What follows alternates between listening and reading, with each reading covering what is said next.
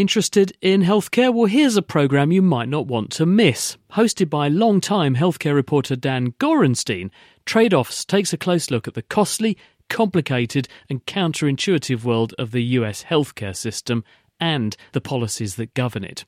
Trade Offs digs into the weeds with experts who understand the data driving the policy trends while telling compelling stories of those impacted by those policies. In the words of the trade offs team, there are no easy solutions for a troubled healthcare system, just trade offs.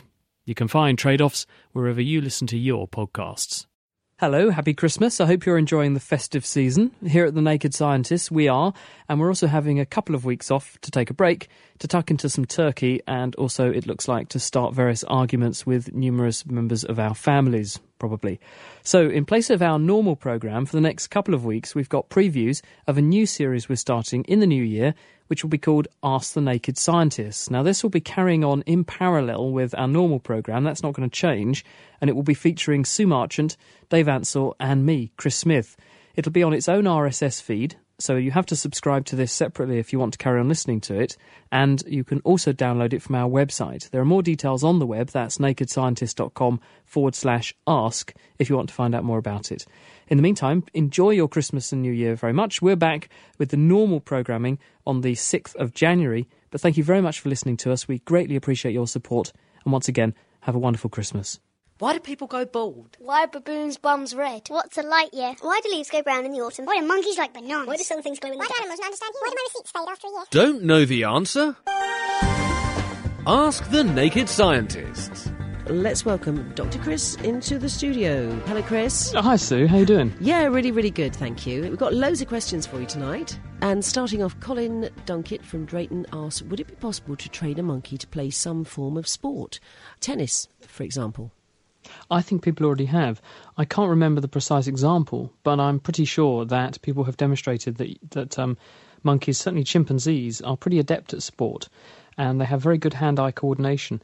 There's a brilliant uh, sequence on YouTube, on the internet actually, of a chimp that's been taught to do uh, kickboxing, and this guy has got this chimpanzee doing these amazing backflips and, and high kicks and things, and the, the chimpanzee is managing to kick about five times its own height because it just jumps and then does this sort of flip in the air and then kick stuff. So definitely, they're very intelligent animals, and if you show them how to do something, they'll just copy it.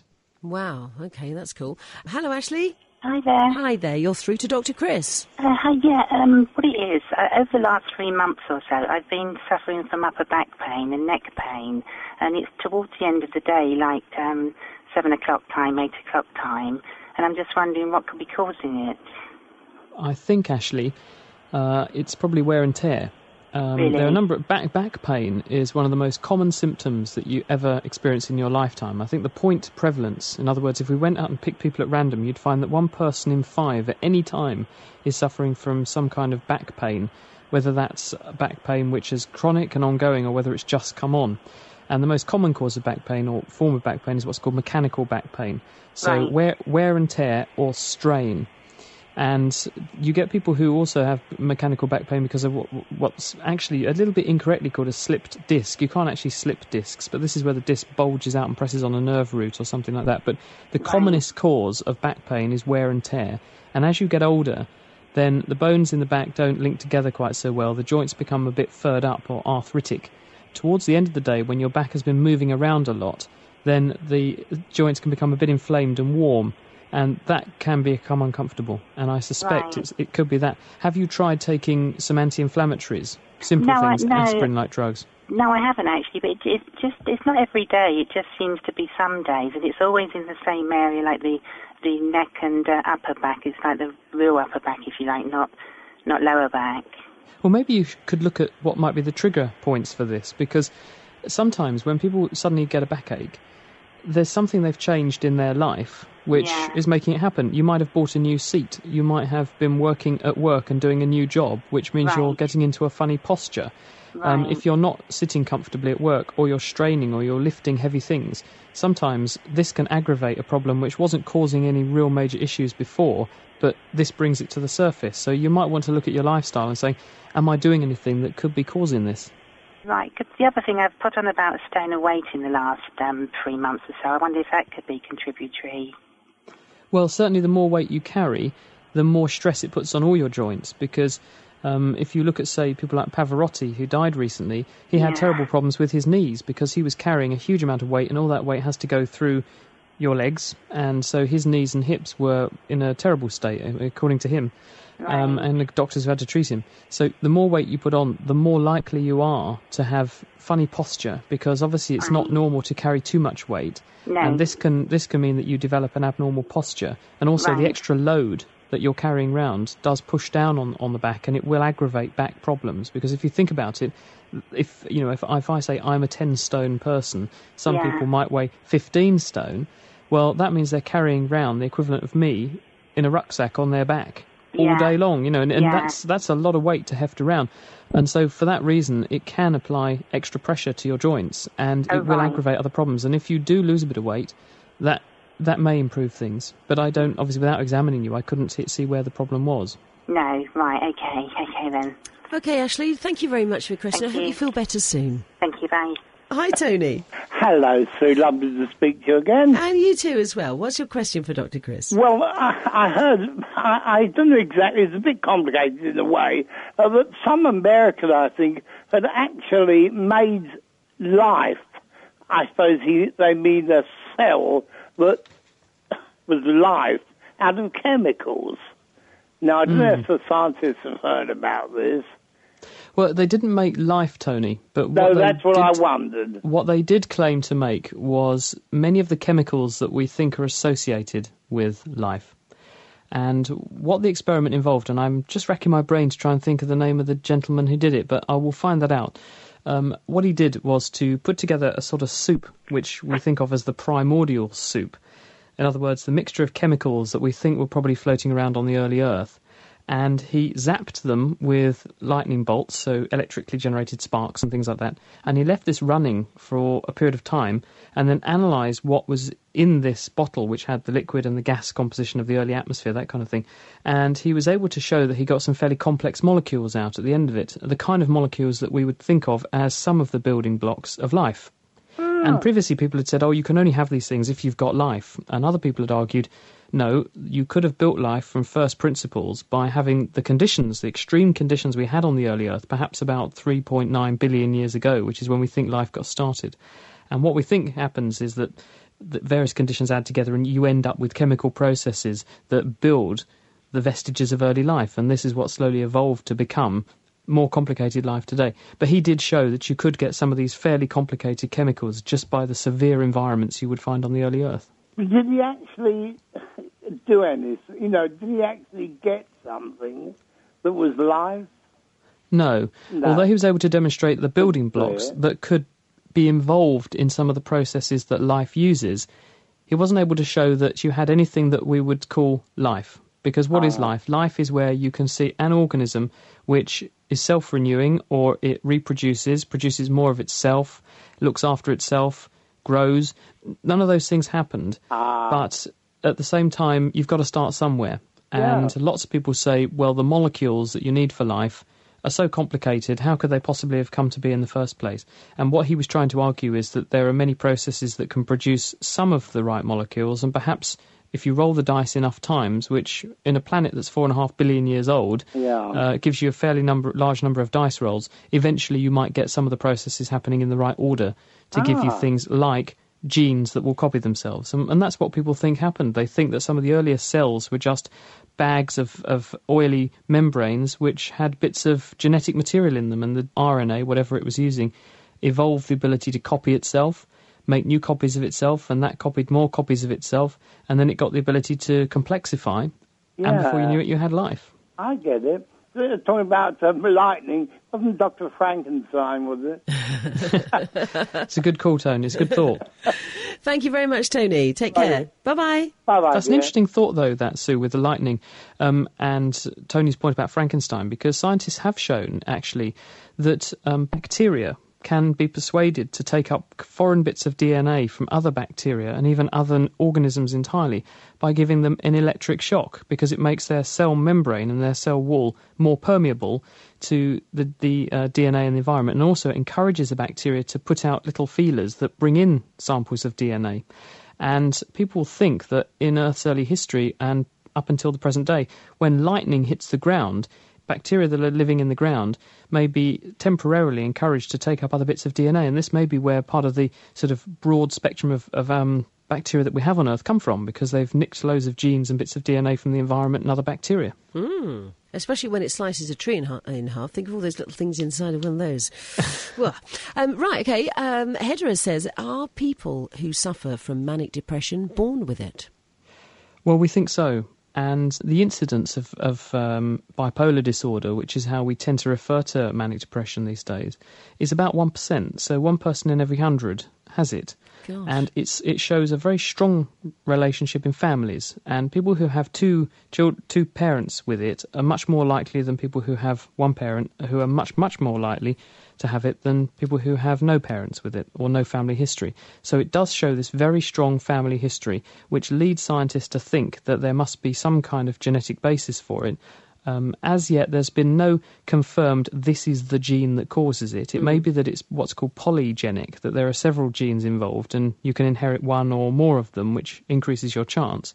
Um, but no one's actually found the gene that, that we can say that is the manic depression gene yet, but it's definitely a familial condition. And so if a parent has it, then there is a chance. Not not a huge chance. I think the odds if you have two parents with it, I think it goes up to about thirty or forty percent chance that, that you yourself will get it. But that's still quite quite high. Mm. Yeah, very much so. Arthur, who's in Norwich, asks if a person is born blind, would they be able to dream? And if so, what would they dream? Well, if you ask people that are blind, and, and I have asked people because I had a very good friend, he, he's died now, unfortunately, but um, I used to ask him this because he, when he was very small, could see for a little while, um, but then he lost his sight. So he classed himself really as someone who had never been able to see, really. But people who are blind fall into two camps, of course. There are people like my friend who've never been able to see, and then people who lose their sight as they get older. And they definitely do dream, and they have different experiences. People who have gone blind later in life will agree with me when I say they often say they love going to sleep because it's like being able to see again. And the reason it's so valuable is because when you dream, you dream in colour, and it enables you to remember what red looks like, what green looks like, what some of the colours that you've experienced and some of the other things you've seen in your life look like. So it sort of refreshes your memory in that respect. Um, people who have never seen don't have visual memories, and so they don't tend to dream visually, obviously, but they definitely dream with words and sounds and other emotions and feelings that you get when you're dreaming just without the pictures. And so I guess that, that would be the answer to Arthur's question.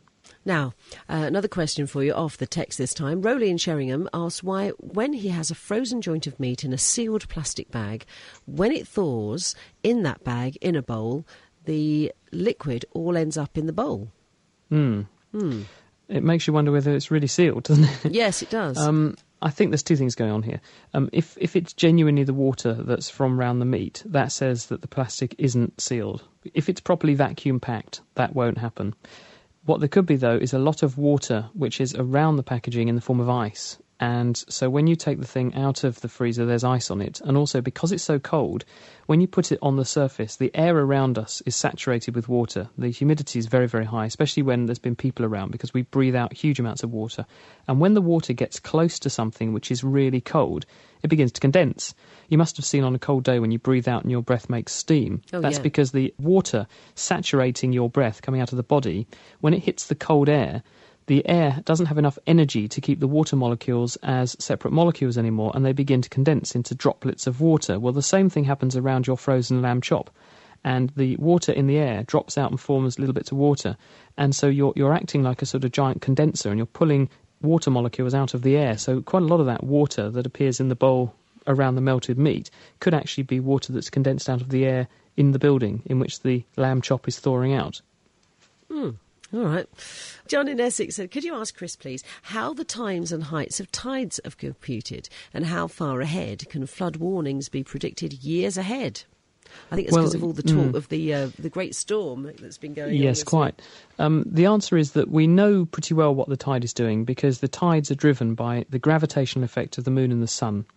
And what happens is, of course, the moon goes around the Earth, and that takes a month to do that. So the lunar cycle is one month long, and the Earth is spinning as well. And the Earth turns once every 24 hours, and the moon goes around the Earth once every 28 days. Now, that's why you have sometimes a full moon, sometimes a quarter moon, sometimes no moon. And that depends on where, whether the moon is lined up with the sun or not. Now, when the moon and the sun are in alignment, that's when you get a big tide. And that's called a spring tide. And when the moon and the sun are in opposition, so they're at 90 degrees to each other, that's when you get a smaller tide. It's a neap tide because the two gravitational effects are not working together, so you don't pull the water on Earth as much. And the reason you get two tides a day is because the moon and the sun pull the water closest to them out a bit. They pull the water towards themselves on the surface of the Earth, and this makes a tidal bulge. The Earth turns, and that, of course, moves the tide around the surface of the Earth. But on the other side of the Earth, further away from the moon and the sun, then the water is less attracted to the moon, and so it bulges a bit there too, which is why you have two tides. And of course, the, the Earth, because it takes 24 hours to turn around, you get a bulge on one side, and then once it's gone round halfway round, you get the bulge on the other side. That's why the tides are 12 hours apart, two tides a day. Now, there's another component to the height of tides, apart from whether they're spring or neap, the pressure of the air at the time. And you cannot, of course, predict that very far ahead because you don't know what the weather's going to do. If we could tell what the weather was going to do, we'd have foreseen all the terrible weather we were going to have earlier this year. Hmm. But what we can say is if bad weather is forecast and you have a combination of a spring tide, so the moon and the sun are in alignment, that means you'll have a high tide, and we have a very low pressure system. This means because you're taking pressure in the air away, instead of pushing down on the water, it enables the water to expand a bit. So the, the volume of the ocean gets bigger, so the wa- there's more water, effectively. And if you combine that with bad weather and a lot of rain beforehand, so rivers have already got lots of water coming down the river, when the tide comes in up an estuary, then you have this combination, this killer combination of uh, the, the low pressure, so you have a big water volume, lots of water coming down the river trying to get out, so the river level is already very high, and you have a high tide, and this is what adds up to make floods. And this is what we think was the killer combination in the 50s when there were those very severe floods then. Now then, Chris, uh, more questions for you here. Um, Mike in Peterborough asks, what causes our noses to run when we have flu and makes us feel weak and terrible?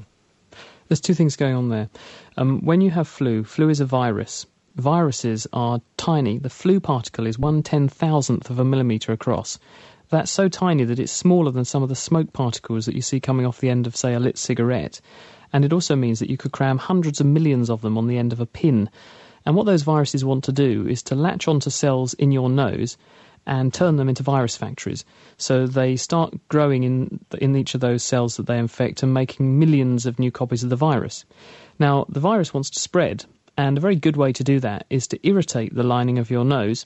So you then start to sneeze, and when you sneeze, the air comes out of your nose at about 100 miles an hour. People have done experiments where they've shown that the air coming out of someone's nose and a virus from their nose can be on the other side of a room, five or six meters away, within a very short space of time seconds. Oh. And so no one can escape. So part of the reason why your nose runs is because the viruses are infecting cells in the nose, they're setting up inflammation, and the response to inflammation in the nose is to make your nose run. And also the irritation that goes with inflammation makes you sneeze, and the sneeze then expels the virus all over the place. Flu is really nasty as a virus, and although the infection is only confined to your nose and occasionally the lungs, it makes your whole body feel bad because it winds your immune system up to breaking point. And in particular, it causes the body to switch on a hormone which it uses to deal with invi- viral infections called interferon.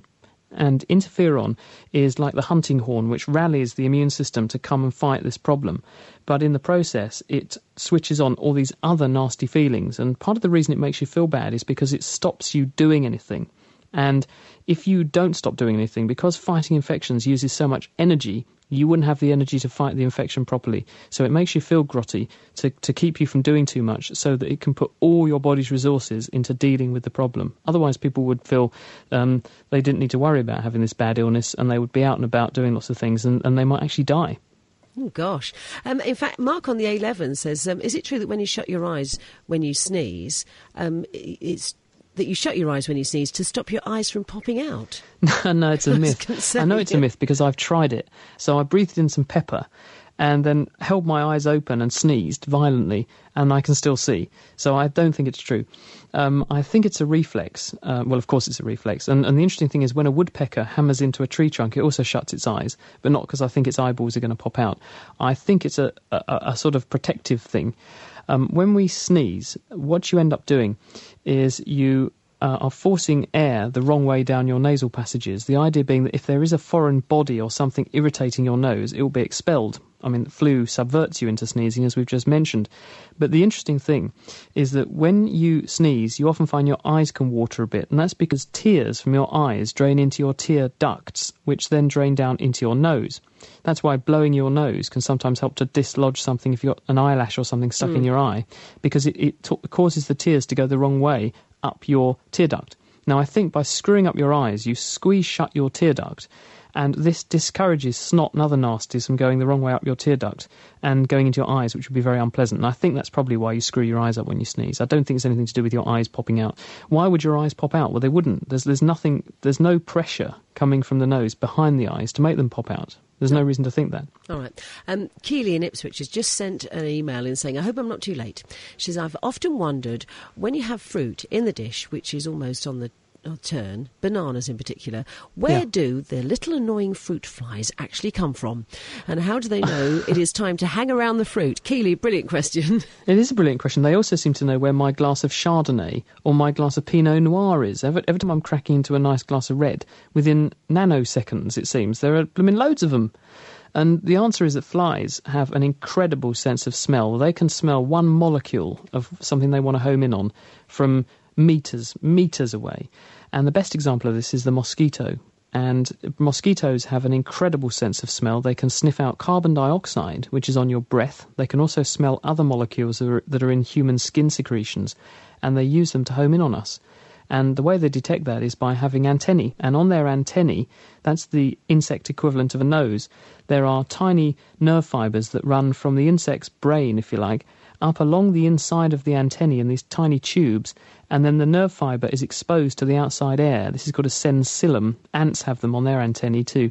And the end of that nerve fibre is peppered with chemical receptors. They're like docking stations for smell molecules. And when the insect is flying along, it's got these two antennae. It registers how much smell molecule is lodging onto its antennae, and it can therefore work out whether it's flying upstream or downstream because if more and more of these receptors start to pick up smell molecules, then it knows that it's getting closer to the source. And so it's like a heat seeking missile, it will just home in on any source.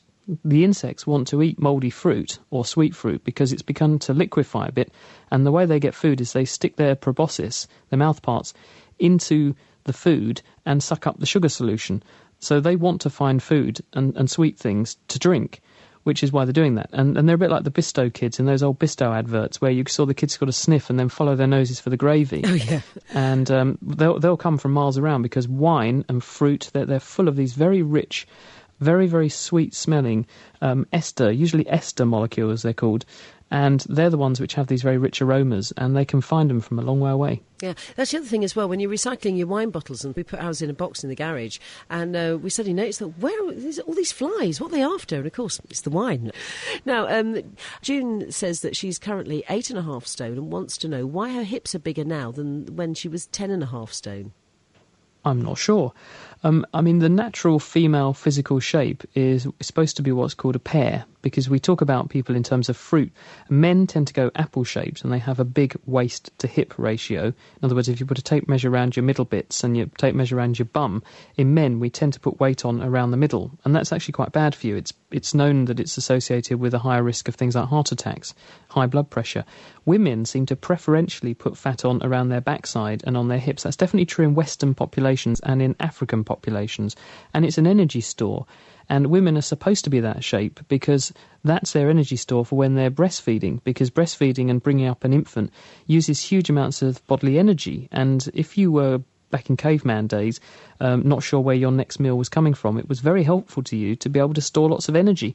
And so that's why women tend to lay the fat down and they lay it down there rather than around their middle because we know putting it on around your middle, the male pattern of getting fat, is bad for you. And so that's why women put it on around their um, bum and their hips because it seems to be better associated with good health. And also, here's the really good news, is that men have been proven to prefer that shape in a woman. So it makes you attractive too.